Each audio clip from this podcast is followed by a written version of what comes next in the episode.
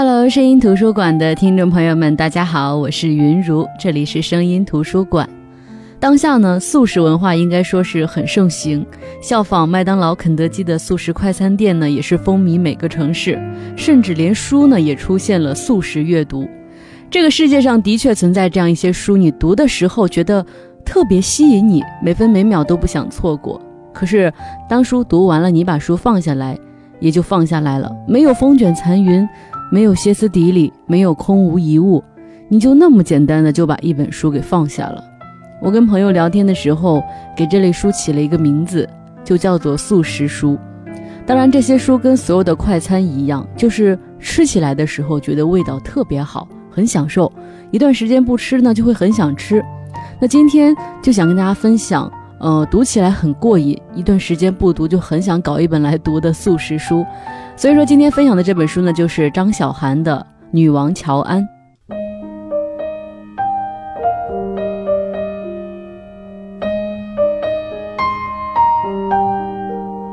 女王乔安》这本书呢，曾经被韩寒推荐过，也曾经在韩寒推出的 App 一个上进行过连载。作者呢，也是韩寒非常推崇的一个新锐作家张小涵。那在《女王乔安》这本书的出场里，除了惯有的出人意料之外呢，似乎也在向我们阐述一个事实，就是好像这个主角呢，我们每个人身边都曾经出现过他，只是出场时间、出场方式。嗯，在你的故事当中所扮演的角色有所不同而已。比如说，我总是会想到我那个当时为了减肥三个月不吃饭的朋友，我们也真的是当时有三个月没见。见面的时候，我觉得我平生所付出的努力都在瓦解，因为再也没有一个前一刻还是胖子，后一刻已经苗条到让人羡慕来的更加有冲击力了。那时候特别刺激我的眼球。我觉得那个时候她特别像女王乔安，没有经过社会的洗礼、爱情的冲刷，干净简单的为自己活。我觉得这是乔安特性的一部分。那么这本书的故事呢，其实讲的是一个就是像女王一样活在自己构建的王国里的女孩乔安。她是一个从小被物质和美貌包裹的女孩，一直是大家心目当中的女王。但是呢，乔安会觉得她被无数双的眼睛盯着，从小到大，可能是她太幸运了，可能是好像造物者会把所有的好的东西都给她，他会觉得大家仿佛随时在等着看他的落魄和不幸。那么乔安和你好呢？这个你好就是倪萍的倪，呃，三好学生的好，就特别像嗨你好，这个名字起的还蛮有意思的。乔安和你好是这个故事里的两个女主人公。如果说乔安是女王的话，那你好充其量就是乔安旁边的女仆。她不仅没有乔安漂亮，没有乔安家境好，没有乔安成绩好，没有乔安有野心，甚至连做的事儿都特别像乔安身边的女仆。高中时期的你好呢，始终是陪伴在乔安身边，替他剥虾、代收情书、代交作业、陪他吃饭。他觉得他需要成为乔安身边的那个摆设，而乔安呢，也是在高考前的模拟考试当中，学校里爆出了泄题事件，说乔安和数学老师之间有绯闻。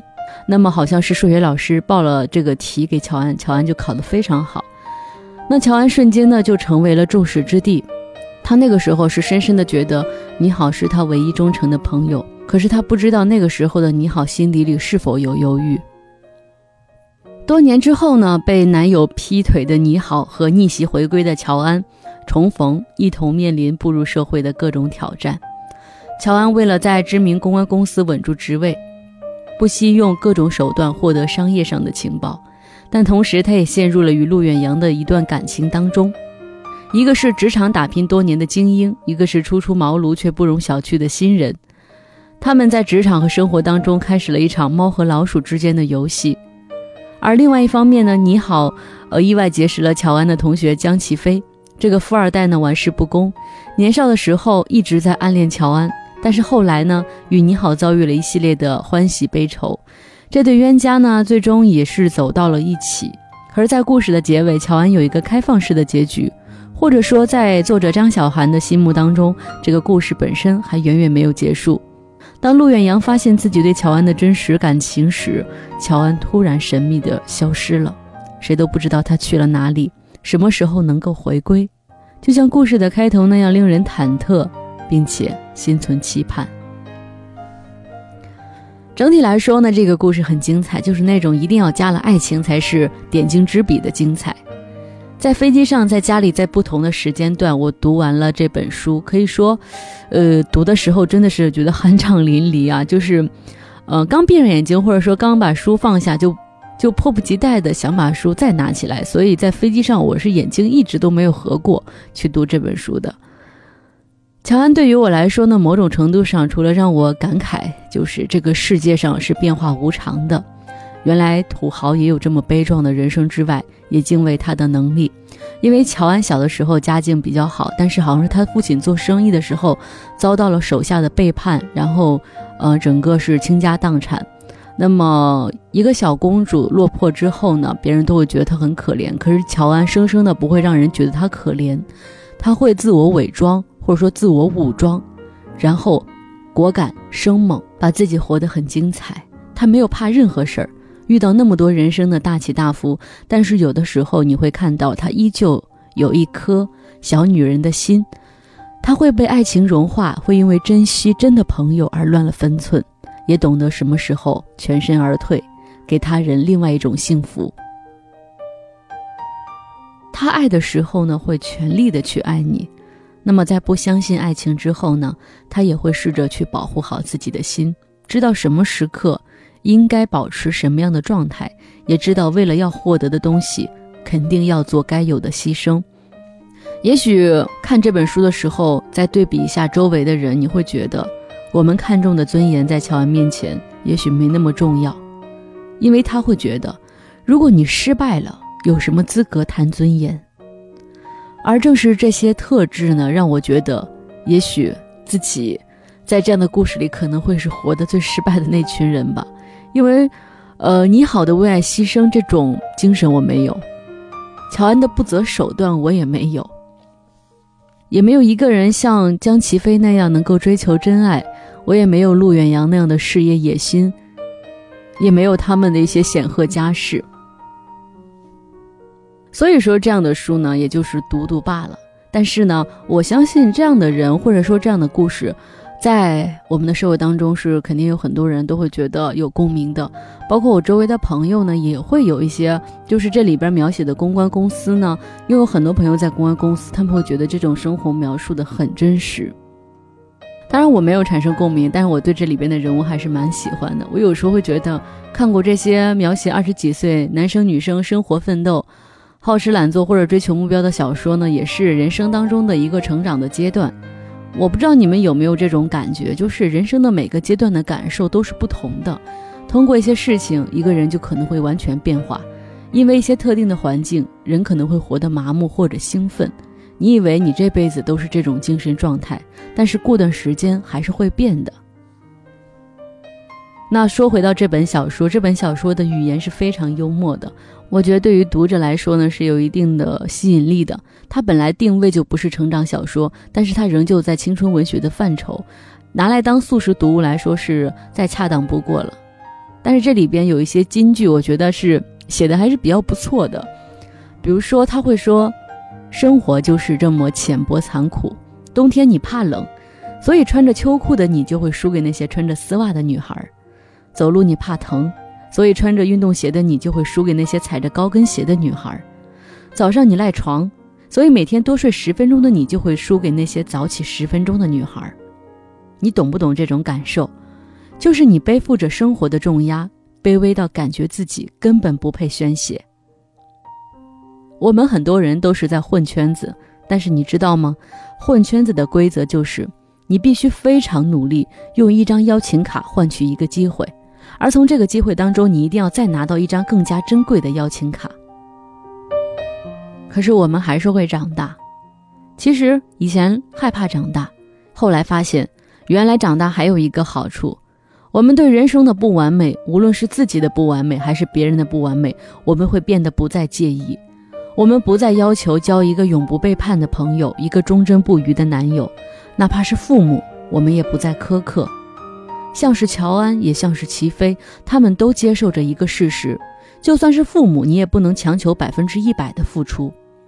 我们明白了，生命当中没有那么多好运气，很多时候我们只能逆来顺受。但是在这么残酷的现实当中，还是有人愿意为你赴汤蹈火，你应该知足。我们都需要陪伴，没有哪段感情是经得起推敲的。我们必须承认，交错纵横在一起的命运才是完整的人生。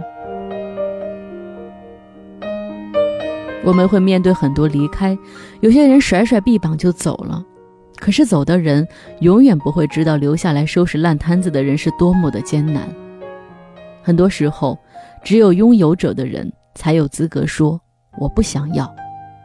其实，我想有时候说一句话就能打到你的痛处，就像我当时会觉得，呃，穿秋裤的你会输给那些穿丝袜的女孩，然后穿运动鞋的你会输给那些踩高跟鞋的女孩。尤其是多睡十分钟的你，可能就会输给那些早起十分钟的女孩。是的，生活当中我们付出什么，得到什么，永远是成正比的。就像前一段时间，我一直特别推崇一个理念，就是能量守恒。呃，这个能量守恒以前是在物理学的范畴，但是我觉得在人生的旅途当中呢，这也是一个真理，就是你该得到的，你该付出的，它永远是有一个守恒的规则在那儿。上天不会多给你一分，也不会少给你一分。前二十年，他把好的东西都给你了，也就预示着后面也许你会吃苦。那么前面你都不是一帆风顺的，也许你是在为未来的自己拼一个更好的将来。那《女王乔安》呢，是一本时间跨度很短的小说，文中是大量的用了闪回的这样一种写作方式，交代了乔安和你好这一对女主人公的童年，尤其是乔安的童年。这样描写出来的主角的性格呢？特别容易就是极端，也容易辨认，鲜明的个性很容易给人留下深刻的印象，就好像这些主角日后之所以是这样的性格，全部是因为受到童年的影响。这些主角的性格是定死的，态度也是定死的。我觉得改变的力量是微乎其微的。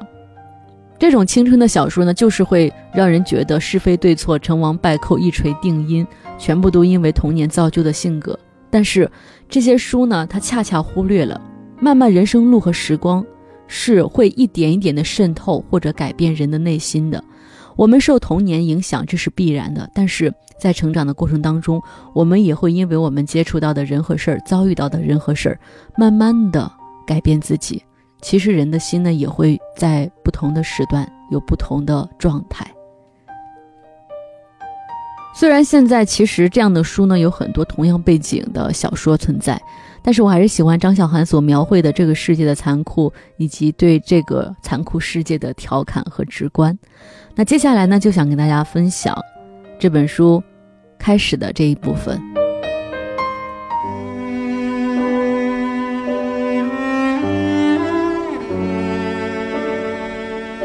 我以为他这次肯定是回不来了。连去他葬礼的衣服我都准备好了，认真写好悼词，心里揣满虚情假意的悲伤，万事俱备，只差他死。但是没想到，他还是回来了，而且是异常风光的回来。他坐在丝绒沙发中央，周围的朋友簇拥着他，瞪着大眼听他说故事。身后的落地窗外是滚滚江水和闪着光芒的大厦。我站在门口停顿了两秒。他抬头时发现了我，对我招招手，仿佛昨天还见过。我热情迎上去，紧紧拥抱。亲爱的，你可算回来了。你们也明白，女人之间不免这种违心的对白。我心想，这个贱人生命力可够顽强的。乔安不吃学校的中饭，每天中午都有一个神秘人来给他送饭，打开还是热乎乎的。有一次送来的是油焖大虾，他直接把饭盒推到我面前，说：“一起吃吧。”我感恩戴德，但是吃了一之后，发现他坐在旁边面无表情地看着我，不动手也不吭声。我问他怎么了，他说：“我不会剥虾。”从那以后，我便成为他的专业剥虾员，比例是他吃三只，我吃一只，而且是在保持他能够持续吃虾的情况下。后来我因为快手剥虾这项技能俘获了不少男人的芳心，不信你们可以试试看。乔安从入学就是全校的名人，成绩好，背景优，长得像高圆圆，完美并不可怕，可怕的是随时随地都能保持完美，就算不小心踩上一枚钉子，也能面不改色的跑个八百米。这些都勉强可以接受，最令人讨厌的就是他身上那股弗利昂气息。很多男生都让我传纸条给他，包括我暗恋的那个。虽然到我手上的都给扔垃圾桶了，但也无法阻止痴情少男们的热情。轮到我们班执勤，他去巡视做广播体操，无论走到哪儿，他身边的那一坨男生做起动作就特别奋力。一场操作下来，医务室塞满了现今最流行的歪脖少男。全校女生都对他很客气，但我知道他们都讨厌他，和我一样。嫉妒这种感情非常奇怪，必然掺杂着百分之四十的欣赏，因为他拥有的一切，我们实在太想拥有了。高中时我去他家做作业，迈进大门，突然间就理解了山菜站在道明寺家门口的感觉。他的房间没有布娃娃，没有相框，没有海报，摆的都是一些我闻所未闻的高档电子产品。我们两个趴在桌上抄喜欢他男生塞给他的作业，抄到一半，他问我想不想看电视，我说想，但扫视客厅一周，根本没有电视机这种东西。他拿起遥控器按下按钮，瞬间我面前的整面墙活了起来，噼里啪啦的开始说话。那是唯一一次我看电视的目的，真的是在看电视。我对着面前的巨型电视默默发誓，一定要当好他的剥虾员，学着他的样子成为一个自带背光的女生，并且找合适的时机偷偷杀了他，为民除害。没想到在我行动之前，就已经有勇士挺身而出。我们高中是全市少有的几个可以有校长直推名额的学校，只要连续两次模拟考到年级第一，就可以拿到校长直推到名校的推荐信，坐直升机飞过高考这座独木桥。模拟考，乔安连续两次获得第一。数学是他的弱项，导致他常年徘徊在年级第十名左右。但是这两次，他的数学考卷扣分不到五分。这件事引起了全年级的轩然大波。有人在体育课时翻阅他的手机短信，果然找到了秘密，拍照后寄给校长。后来就有了当时轰动全区的师生恋导致泄题的事件。担任数学老师的年级组长引咎辞职。走的时候，怀孕七个月大的太太和他一起来叔的办公室，甚至有学生看到老师离开的背影，站在走廊哭。所有人都在想，女王乔安这下死定了。就算老师们也信誓旦旦地说，这女孩十有八九是玩完了。乔安消失了三天，第四天早读时，我接到她的电话，心跳都吓得漏了半拍儿。对话简单明了，意思是，她在学校门口。但是执勤的同学拦着他不让进，让我去接他。我现在想来也奇怪，这明明是报复他的好机会，但那时我连一秒都没犹豫。乔安站在门口，五个执勤的同学把他围在中间，三个男生，两个女生，其中一个男生还让我给他递过小纸条。他们对乔安说：“你个臭婊子，赶紧滚吧！来了影响我们学习，你不高考，我们还要高考呢。”乔安戴着耳机，面无表情地站在风中，几缕头发逃过橡皮筋儿。被风吹到脸上。那时离高考还有不到两个月，乔安从全校的女神变成瘟神，她成了班上的隐形人，时刻戴着耳机，上课睡觉，下课看书。她本来话就很少，和人保持着距离。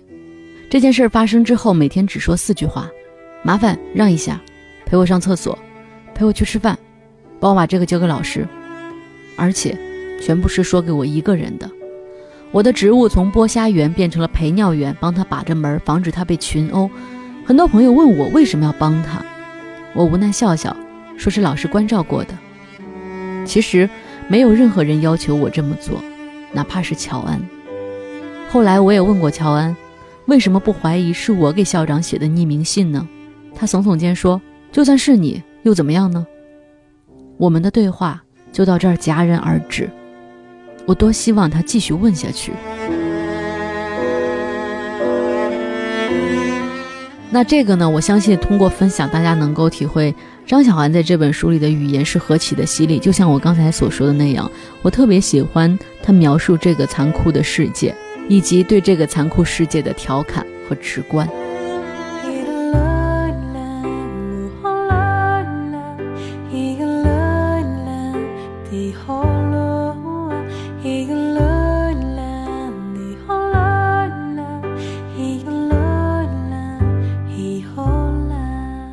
好的，这就是我们今天的声音图书馆。今天分享的是张小涵的《女王乔安》。我不期待这本素食读物能让你感觉有影响，因为素食文化衍生出来的一切东西都不大有营养。只求你在读它的时候，觉得像吃汉堡、鸡翅一样，觉得味道还不错就行。好的，我是云如，这里是声音图书馆，各位晚安。